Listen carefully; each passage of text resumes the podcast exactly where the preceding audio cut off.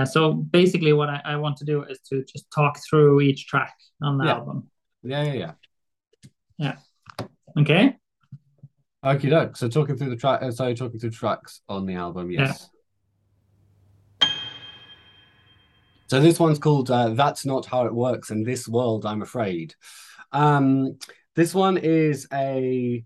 I was listening. I spent um, about a week listening to the. There's a an album by the Meters called uh, "Funkify Your Life." It's like a compilation album, and it's just the funkiest music ever. Like I was just listening to it over and over and over again on repeat.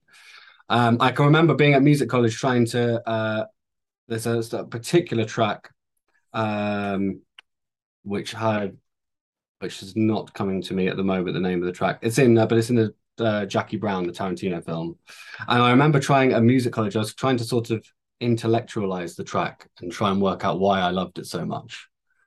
When it's just like one riff, it's like one riff that plays four times, and then a different riff that plays four times, and then they do the first one again, a little bit of improvisation, and then it's done. And it's just the it's the funkiest thing ever. And I remember trying going over and trying sort of struggling with it because it was at a time when I was thinking about contemporary music and all this kind of stuff, and um, and it was and it was yeah a real struggle.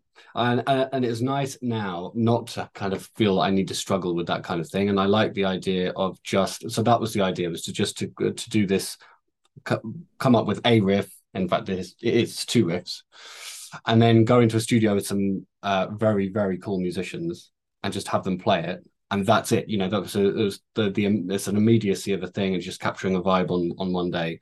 And uh, and that's what it was. And as soon as i gave it to it didn't come out the uh, the the keyboard player is phenomenal. And he does um and he gave it this well what's to my ears sounds like a like a herbie hancock kind of thing on uh, with improvisation and stuff.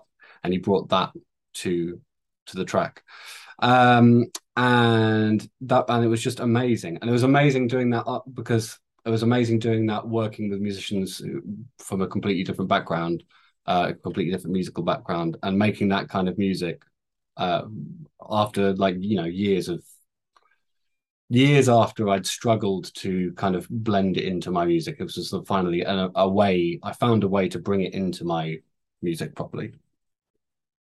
Tell me about the title. Uh, this title I'm really fond of. Really fond of this one. Uh, this is um, someone who I won't name.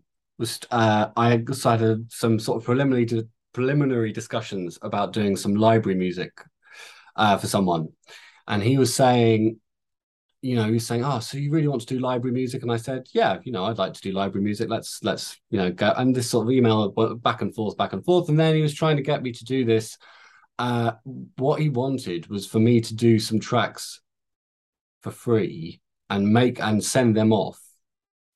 And then he was going to sort of, you know, maybe, I don't know, use them if you like them or something. That's what he wanted to happen. And I was saying, well, what we want, what I want, because at my age, you know, I feel like I need to have, there needs to be some sort of fee here. Like I might, I have to ask for some fee in order to do do some work because I'm a professional musician. I can't just do work for free.